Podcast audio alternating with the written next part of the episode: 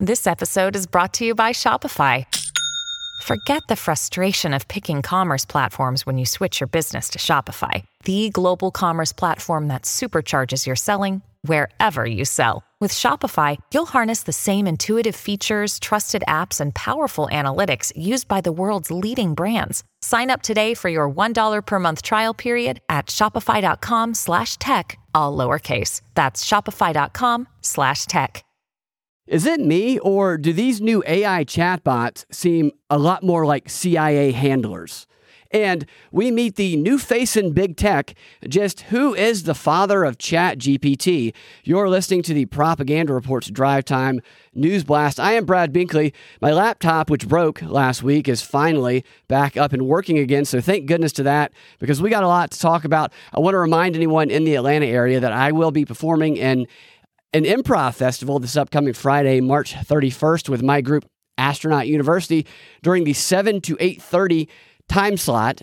That's PM. Don't typically do that stuff in the in the AM. We're headlining that spot, so we'll probably be starting around 7:30 ish. The show is at a theater called the Dynamic El Dorado off of Edgewood. You can get tickets at Dynamic El Dorado, D Y N A M I C E L D O R A D O dot square dot site slash fools dash gold dash improv dash fest. It's a mouthful. I will put that link in the description. I think I forgot to do that last time. So check it out if you're interested. Okay, I want to talk about what's really going on with these AI chatbots that continue to be all over the news. Because ChatGPT 4, which is what Microsoft Bing AI runs on, was rolled out recently to the privileged few who are able to try it. And the CEO of OpenAI, the company that created ChatGPT, has been on this aggressive media tour the past week, talking about the technology, saying some pretty wild things. And of course, no one in the media is pointing out what is painfully obvious about what these chatbot, chatbots, chatbots are intended to do, which is that when you look past all the amazing things they're telling us about this technology and what it will do for us, you see that these chatbots are more than anything else, basically like the AI equivalent of your own personal CIA handler. One that's designed to be a gatekeeper between you and the information you seek online, and whose job it is to respond to your questions by stovepiping establishment narrative affirming answers right up the ass 24 hours a day seven days a week, while at the same time ensuring that you don't stumble upon any rabbit holes that they don't want you falling down and having an awakening in. I'll elaborate in a moment.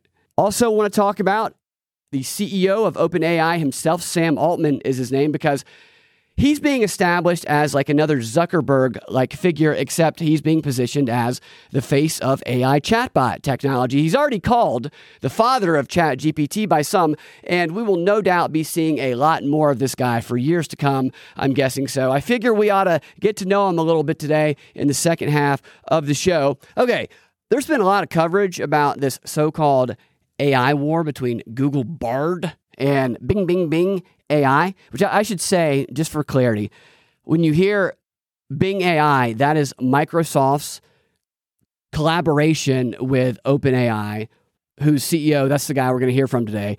Microsoft owns like almost half of that company, has invested a lot of money, and ChatGTP 4 is integrated into Microsoft Bing and a lot of their other apps that people use uh, for work and play and whatever else. So Microsoft Bing, ChatGTP 4, OpenAI, they're on one side of the AI war, Google Bard on the other, obviously. And I haven't really seen any of the news coverage state plainly what the goal of this technology is. With Chat GPT, especially, these chatbots are designed to replace search engines as we know them today, and to end up being the primary way that we engage with and find information online. And Microsoft even calls its Bing AI chatbot the future of search, which is an interesting way to put it because what this thing could lead to if they have their way, and the New Yorker described this perfectly in a recent headline, is a post search future.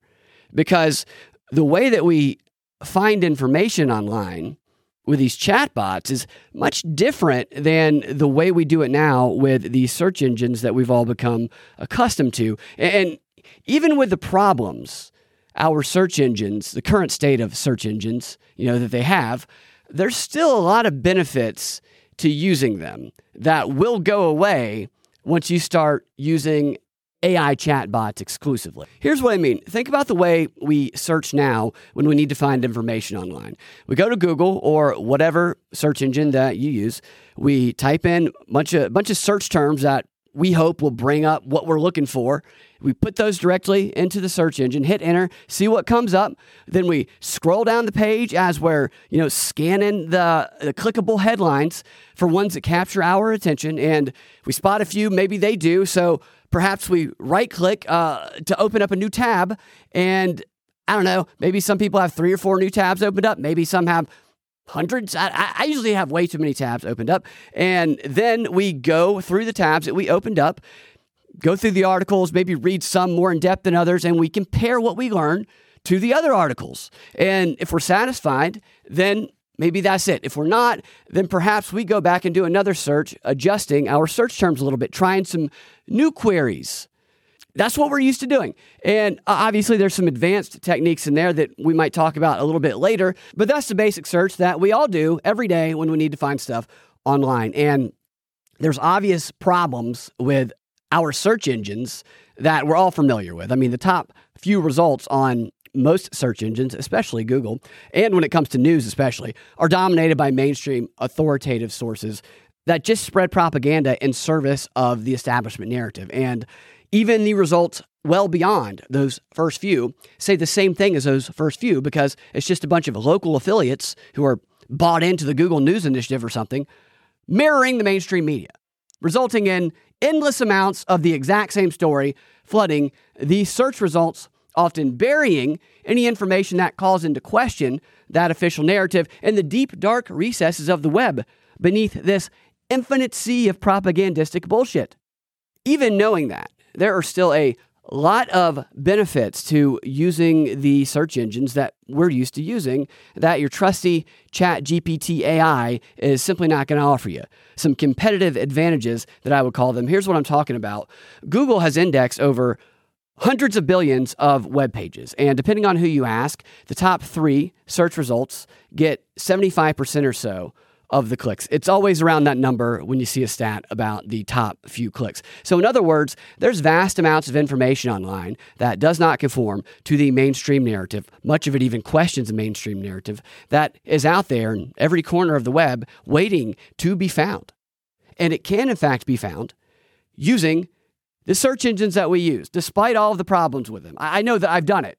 There's techniques you can use to get around all that nonsense. You see, the tech companies made finding good information online harder, not by banning and removing everything they did not want us to see. I mean, that would probably be almost impossible. They did take some stuff down, but in the grand scheme of things, just a small percentage has been taken down. They made it more difficult for us to find the good info online by burying it deeper and deeper, as I mentioned, prioritizing other stuff, knowing that 75% of people, they have these stats also only look at the first three links.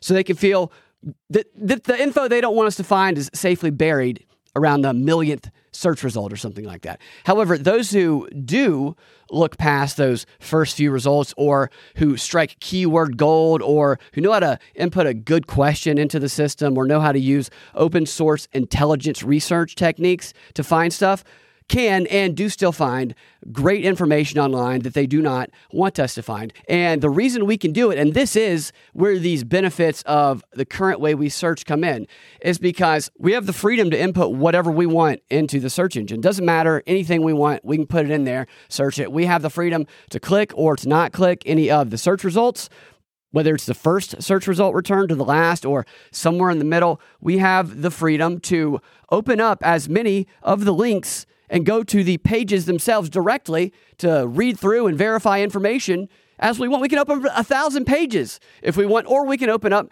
just one. It is up to us. The power of choice lies with us. We have the freedom to use search modifiers and open source techniques, as I mentioned, to get beyond that mainstream flood of propaganda that typically diverts people away and stops them from continuing their research. We have the freedom to read, evaluate, compare, and consider as many pieces of information as we like.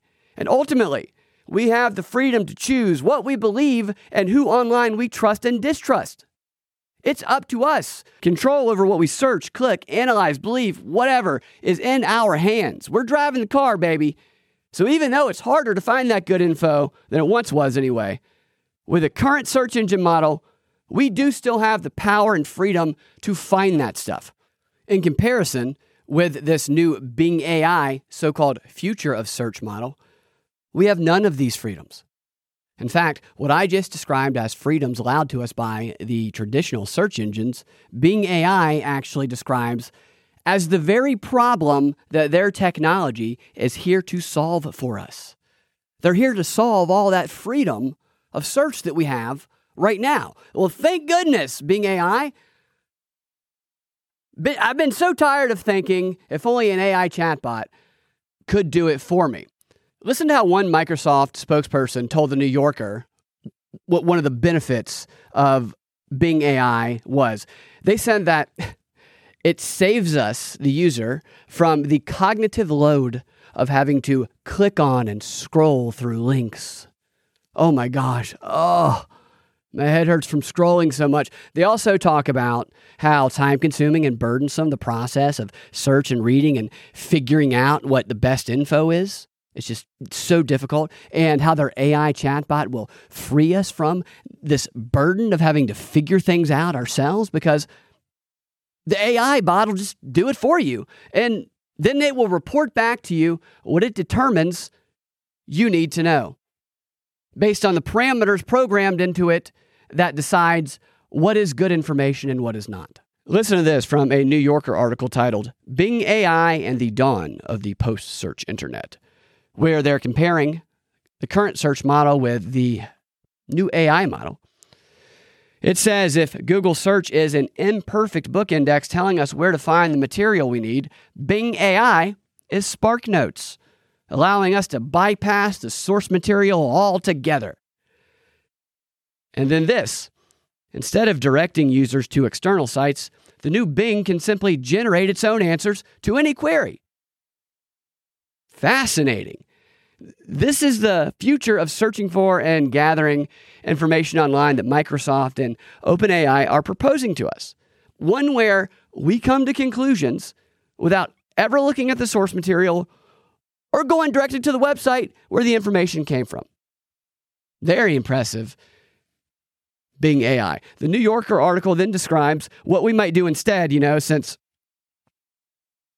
we won't be doing the typical things that you think you would need to do to find and verify information. The article says users might simply, quote, read publications.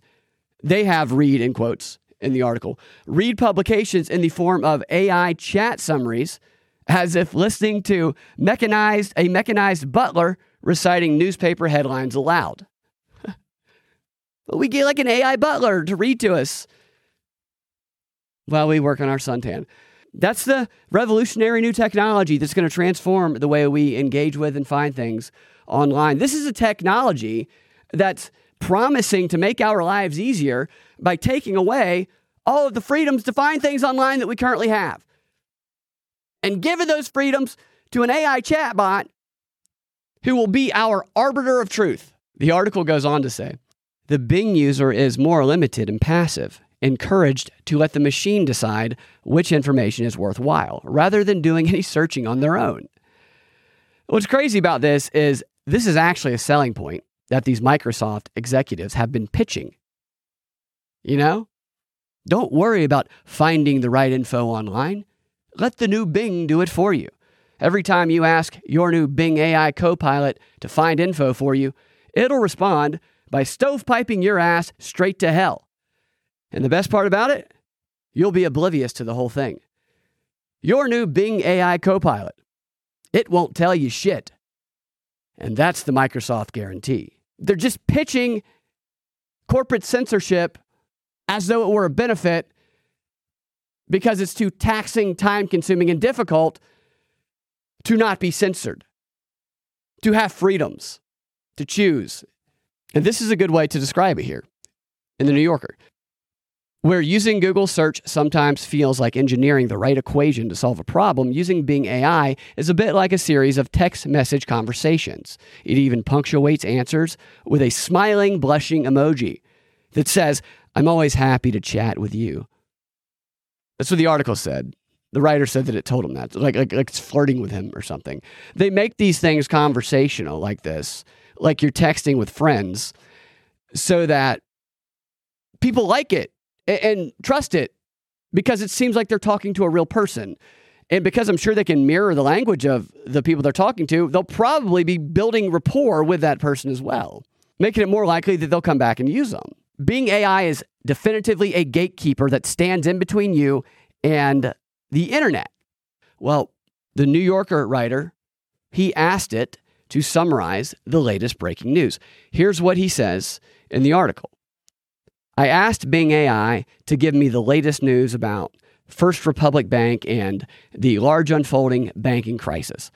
It generated a summary of breaking news, footnoting articles from NBC, CNN, and the Wall Street Journal, which is paywalled. Bypass the paywall there. I'm sure they're not going to like that. So he asked it about a news related story, and it responded by summarizing what would have been probably like the top three results on a Google search. I mean, this would have been perfect if you would have said, please summarize the propaganda talking points about the bank collapses. And then that, that would have been fine if, the, if that's what they would have done. But this is exactly what I was talking about. The difference between the Bing answer in this case and a Google search is that with a Google search, you wouldn't be forced to click on those top few mainstream links we would have the power to not click on them, to not trust them, and to go around them and find other sources of information. Not the case here with Bing AI. The power to choose is taken away from us. Your only option here is to swallow the mainstream propaganda. That is, if you're embracing this technology and for some reason trusting it, like a doofus, which I just can't imagine too many people doing. There'll be some, though. Those aren't the only ways that control is taken away from the user. The freedom of search is taken away. Listen to how, unlike a Google search, where we put what we want to search for directly into the search engine, the user doesn't even have control over what their final search prompt is with Bing AI. This is a Microsoft guy explaining how the Bing AI Copilot, I think it should be called the Bing AI Handler, evaluates and handles prompts and responses. Microsoft 365 Copilot is powered by what we call the Copilot system, a sophisticated processing and orchestration engine. It harnesses the power of three foundational technologies the Microsoft 365 apps, that's Word, Excel, PowerPoint, Outlook, Teams, and more. The Microsoft Graph, that's all your content and context, your emails, files, meetings, chats, and calendar. And a large language model, or LLM, a creative engine capable of parsing and producing human readable text, all accessible through natural language. It starts with a prompt from you in an app. Copilot pre processes the prompt. So, this stuff is all integrated into Microsoft 365 and all of that, and your, your Teams meeting and stuff. And it, it just, so all of your data is shared everywhere, even your documents. So, where he talks about the prompts here, that's the, the key in about how they control the searches. It starts with a prompt from you in an app. Copilot pre-processes the prompt through an approach called grounding. Put simply, grounding improves the quality of the prompt, so you get answers that are relevant and actionable. He, I love that he said, put simply, grounding improves the quality of the prompt. That's not put simply, that's put generically. What grounding is, and I've listened to a number of different of these executives talk about it, is if it does not like your prompt or your prompt is unacceptable or you are requesting information you should not be requesting that you're not allowed to see, it will then change your prompt and input a different prompt. One of the most important parts of grounding is making a call to the Microsoft Graph to retrieve your business content and context. Copilot combines this user data from the graph with other inputs to improve the prompt. It then sends. You notice how it said combines this user data with the graph as well as other inputs. What are these other inputs? Th- those are going to be the bias that is built into the programming, in my opinion. That, that's what I've gathered from all of these things that I've listened to. That modified prompt to the LLM. It inputs a prompt that it came up with, not you. Familiar with what an LLM can do based on your experience with ChatGPT or Bing Chat. Copilot takes the response from the LLM and post processes it. This post processing includes additional grounding calls to the graph, responsible AI checks, security, compliance, and privacy reviews, and command generation. Finally, Copilot sends the response to the user and commands back to the apps.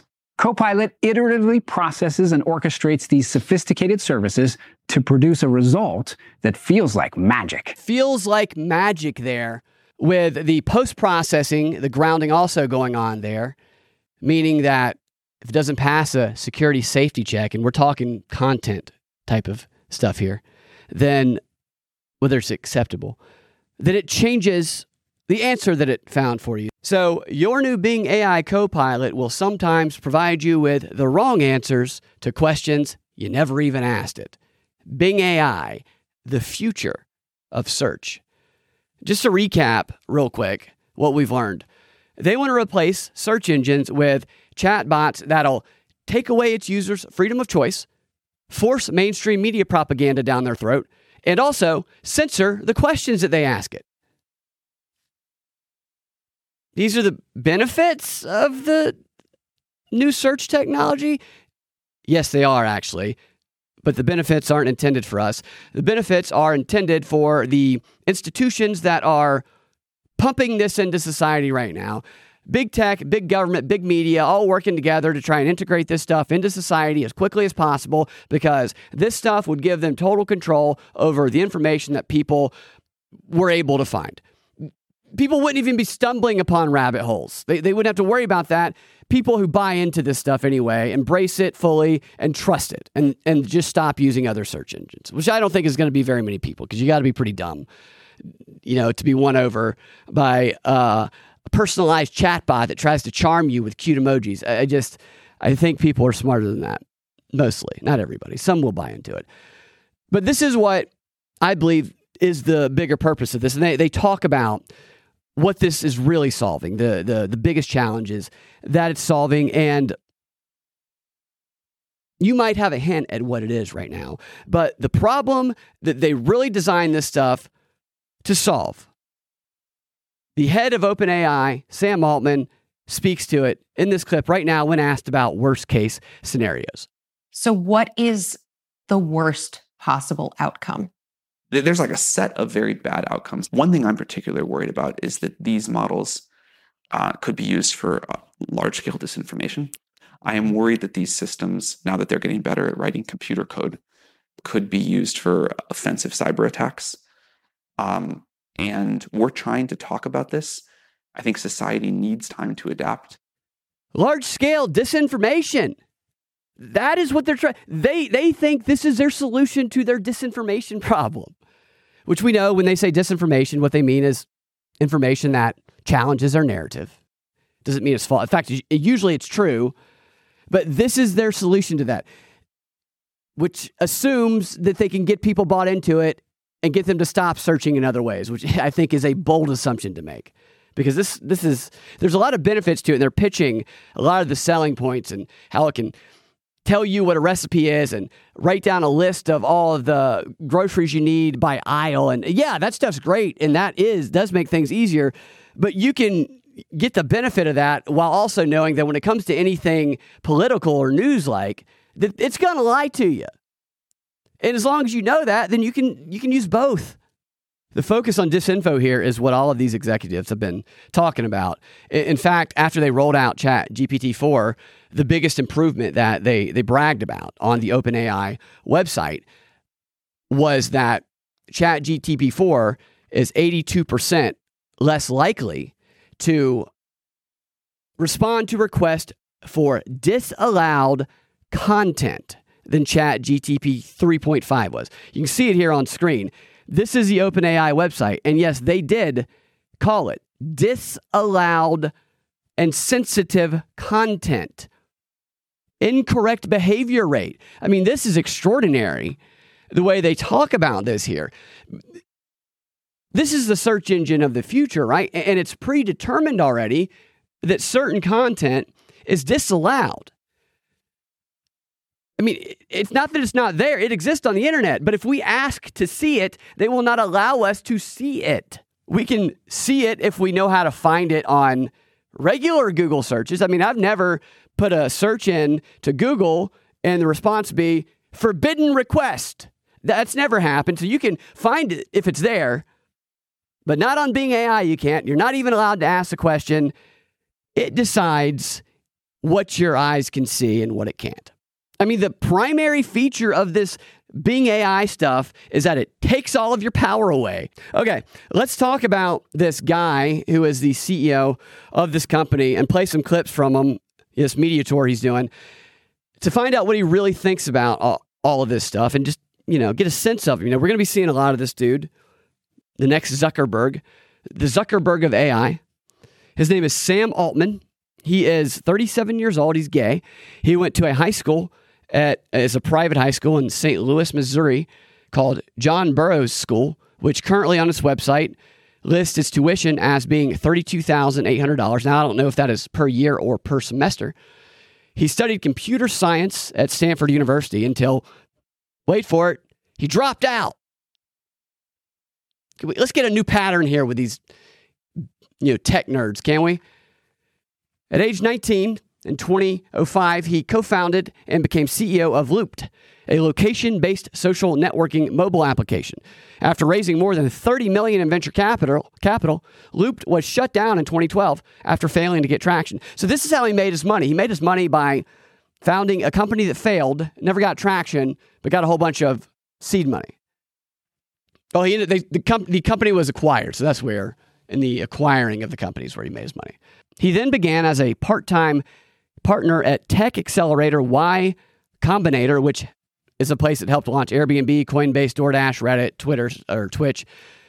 And that was back in 2011. In 2014, he was named vice president, uh, or no, president of Y Combinator. And uh, in 2015, he co founded OpenAI with Reid Hoffman, Peter Thiel, and Elon Musk, to name a few. I think they were investors. And we, we also know, by the way, that Reid Hoffman likes to interfere in elections. He's admitted to, to doing so and to conducting experiments.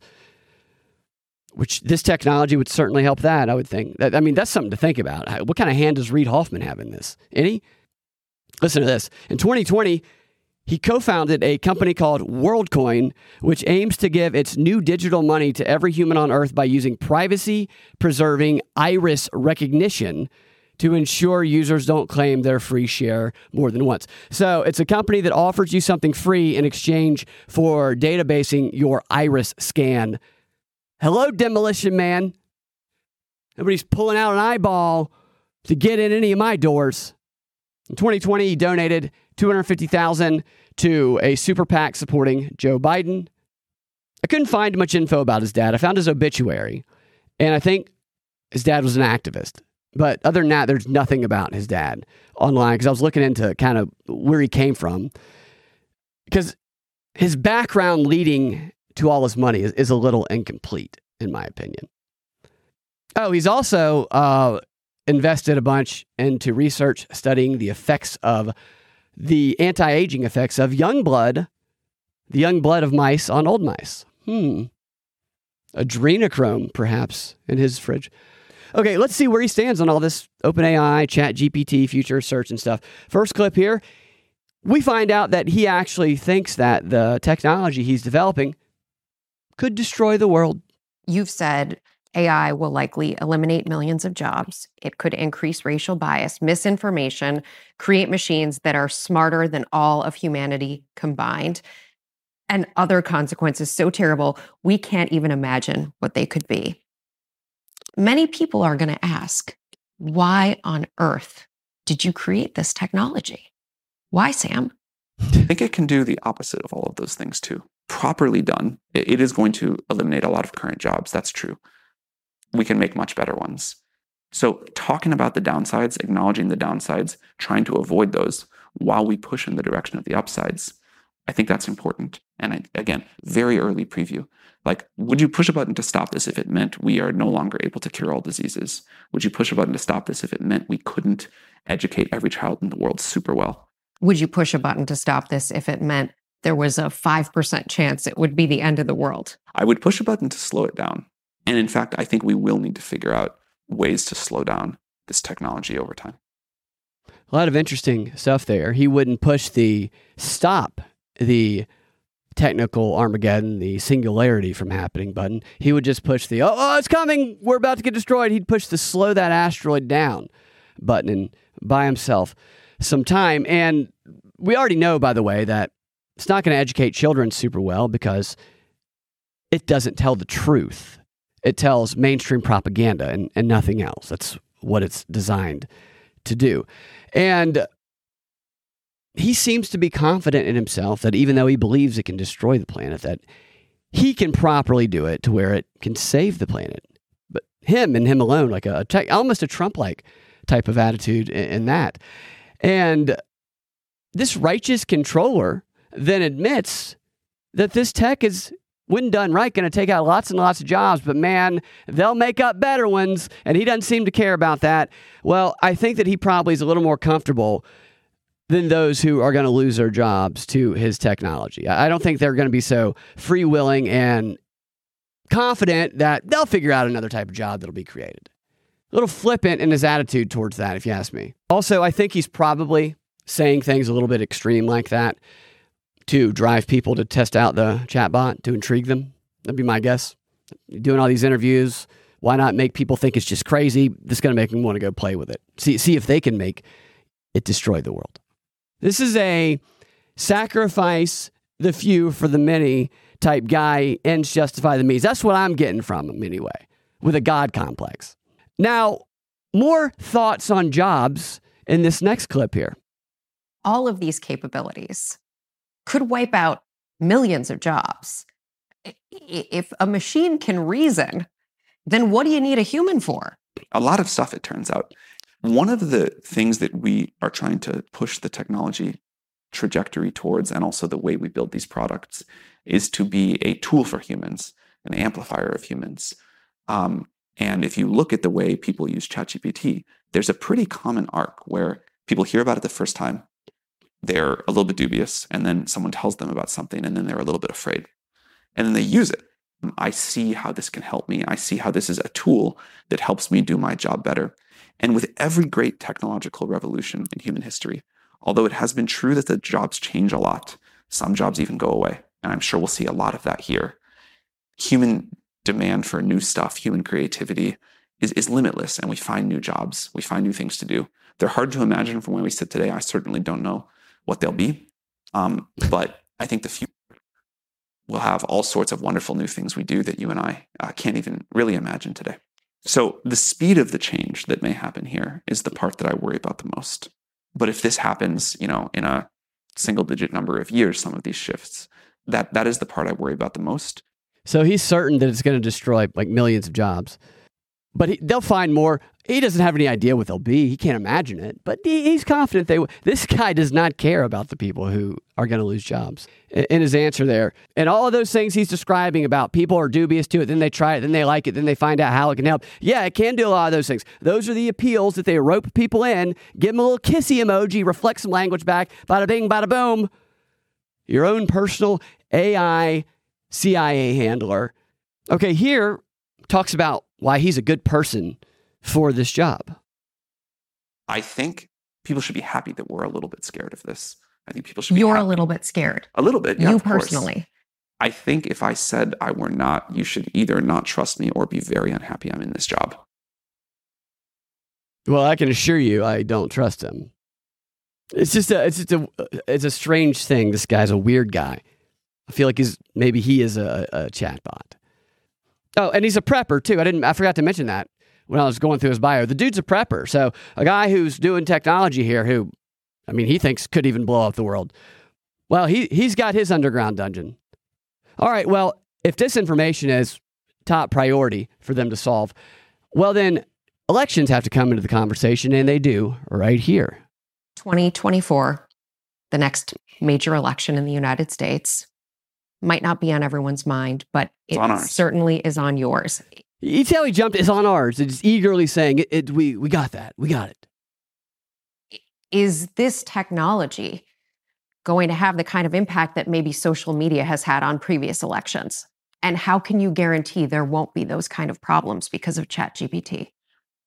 We don't know is the honest answer. We're monitoring very closely. And, and again, we can take it back. We can turn things off. We can change the rules. That's it. They want this stuff to be out for the 2024 election. OpenAI going to be providing people with knowledge of the candidates and, and issues and whatever whatever else during the 2024 campaign, Bing AI, I mean, while also excluding anything about 2020 and uh, any you know problems with in the backgrounds of Democrat candidates, stuff like that. I guarantee you that's where this is going for this. All right, next she asked again, why put something so dangerous out there, Sam? Why, Sam? Why? Why develop AI in the first place? And then why put it out for the world to use before we know that we are safeguarded, that those guardrails are in place already? This will be the, the greatest technology humanity has yet developed. We can all have a, an incredible educator in our pocket that's customized for us, that helps us learn, that helps us do what we want. Um, we can have medical advice for everybody that is beyond what we can uh, get today. Greatest tech ever invented. So that, that part about the medical advice stuff. Rare diseases can be difficult to, to get treatment for because there can be a lot of misdiagnoses going on. Because when you go in to get looked at, doctors see it as one thing because it's not they they have the standard, the typical stuff, you know, the the mainstream answers. And they're not used to seeing that. So people who have rare diseases or can't or can't get their diagnosis down, they have to kind of start doing some research on their own. And then you go in and you present, "Hey, what about this? What about that?" To which you then do sometimes get pushback from doctors for challenging them, but you have to because if they're not providing you with answers, then nobody else is going to unless you start doing that research yourself. And then you find doctors that, that can help you. And I wonder what the impact of something like this is. I'm wondering if is this going to amplify and speed up the the diagnosis of the known diseases and continue to exclude information about rare diseases that people are looking for because when you're searching for information about a rare disease that is oftentimes classified as you know not necessarily proven yet or not not the mainstream opinion and if it were like say a vaccine injury which do happen have happened proven to happen i wonder how Bing ai w- would respond for, to someone looking for information about symptoms related to a covid vaccine injury, it would probably tell them they can't answer it. It would probably change the prompt and say, here is a COVID injury. The vaccine is perfect. I guarantee you that's what it would do. They're trying to get that internet on lockdown, man. We can have creative tools that help us figure out the new problems we want to solve, wonderful new things to co create with this technology for humanity. Uh, we have this idea of a, a co pilot, this tool that today we help people write computer code and they love it. We can have that for every profession. And, and we can have a much higher Wait, wait. Help people write computer code and they love it. They can have that for every every profession. Write write computer code for every profession, or do every profession. I, I, I don't understand. This video, this interview is cut weird. They clearly cut a whole bunch out of it. quality of life, a stand, like standard of living. As you point out, there's a huge, uh, there is huge potential downside. People need time to update, to react, to get used to this technology, to understand where the the the downsides are and, and what the mitigations can be.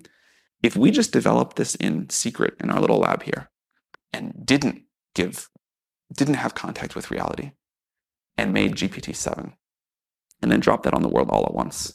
That, I think, is a situation with a lot more downside. Next, he explains that this stuff isn't just a fact gathering machine, it's much more. I, I think the right way to think of the models that we create um, is a reasoning engine, not a fact database. They can also act as a fact database, but that's not really what's special about them.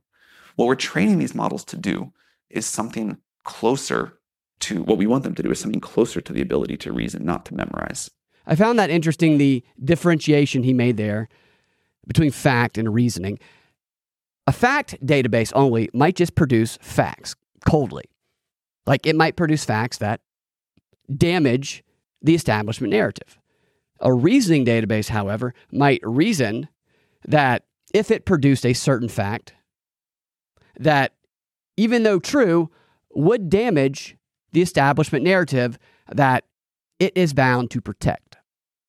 And that is probably where this justification for the forbidden things it won't tell us come in and how they change the prompts. Okay, before we get to the final clip of the day, which is going to be the father of Chat GPT here, answering the question that I'm sure probably many terrorists around the world will be on the edge of their seats to hear the answer for.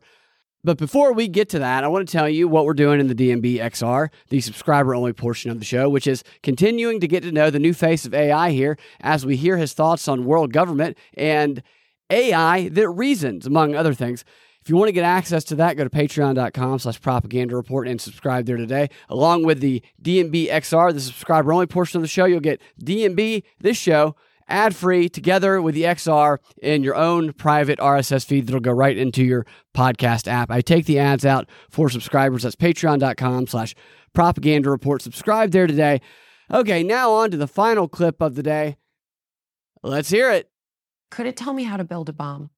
It shouldn't tell you how to do, build a bomb, But even though. Google searched. Well, no, no, we put we put constraints. So if you go ask it to tell you how to build a bomb, um, our version, I don't think will do that. Maybe it'll tell you to go to Google. Google already does. And so it's not like this is something that technology has not already made the information available to. He says he- he doesn't think his will do that, so he doesn't know. But I think that every incremental degree you make that easier is something to avoid. A thing that I do worry about uh, is we're not going to be the only creator of this technology. There will be other people who don't put some of the safety limits that, that we put on it. Society, I think, has a limited amount of time to figure out how to react to that, how to regulate that, how to how to handle it. All right, we're going to wrap the show up right there, and we are going to continue this in the DNB XR, starting with clips of him giving his thoughts on world governing bodies and such. So check that out if you want, and thank you for listening. We'll talk to you next time. Have a fantastic rest of your day.